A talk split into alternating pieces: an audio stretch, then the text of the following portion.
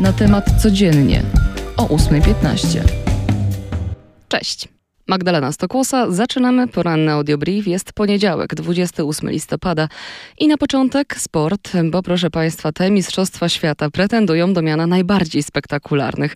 Po naszej sobotniej ogromnej radości, bo dla tych, którzy jakimś cudem nie odnotowali, wygraliśmy z Arabią Saudyjską 2 do 0.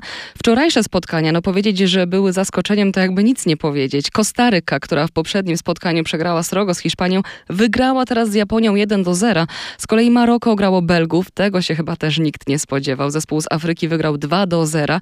No i tutaj mamy dosyć przykry incydent, bo po meczu doszło do zamieszek i starć z policją w Brukseli oraz trzech miastach Holandii. Zatrzymano kilkanaście osób, a więcej o tym piszemy na temat.pl. Nie bez zaskoczeń było w spotkaniu Chorwatów z Kanadyjczykami. Klonowe liście już w drugiej minucie zdobyły historycznego pierwszego gola na mistrzostwach. Dostali jednak lekcję futbolu i ostatecznie przegrali 4 do 1. A w ostatnim meczu Niemcy i Hiszpanie podzielili się punktami. Obie drużyny zdobyły po jednej bramce.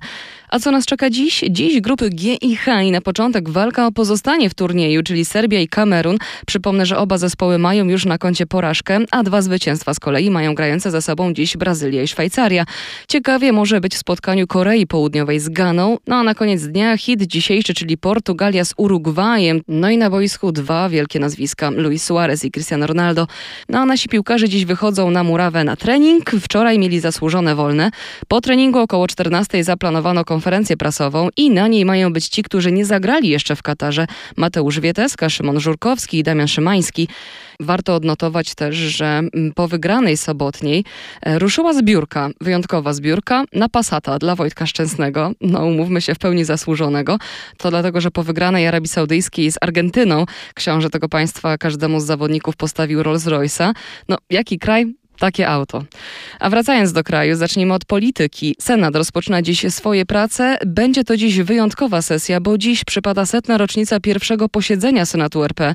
Na obrady wybiera się więc prezydent Andrzej Duda, także marszałek Sejmu Elżbieta Witek czy były prezydent Bronisław Komorowski. Dwoje pierwszych ma też wygłosić przemówienia. Będą też byli marszałkowie Senatu i premierzy. Uroczystości zakończą się wieczorem w Teatrze Polskim.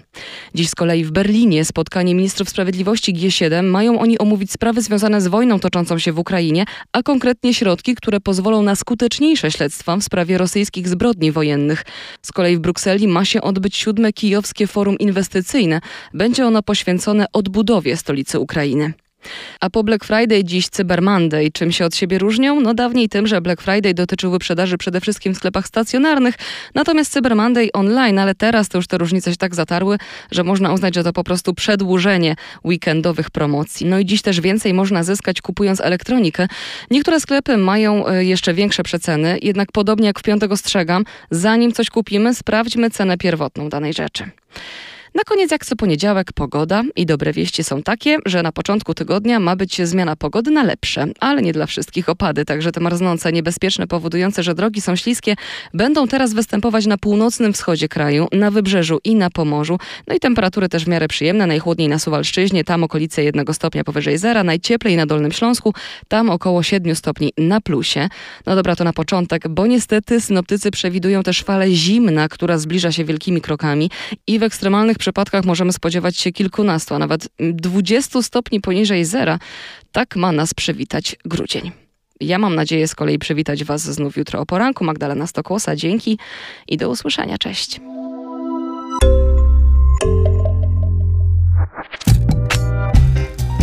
Na temat codziennie o 8.15.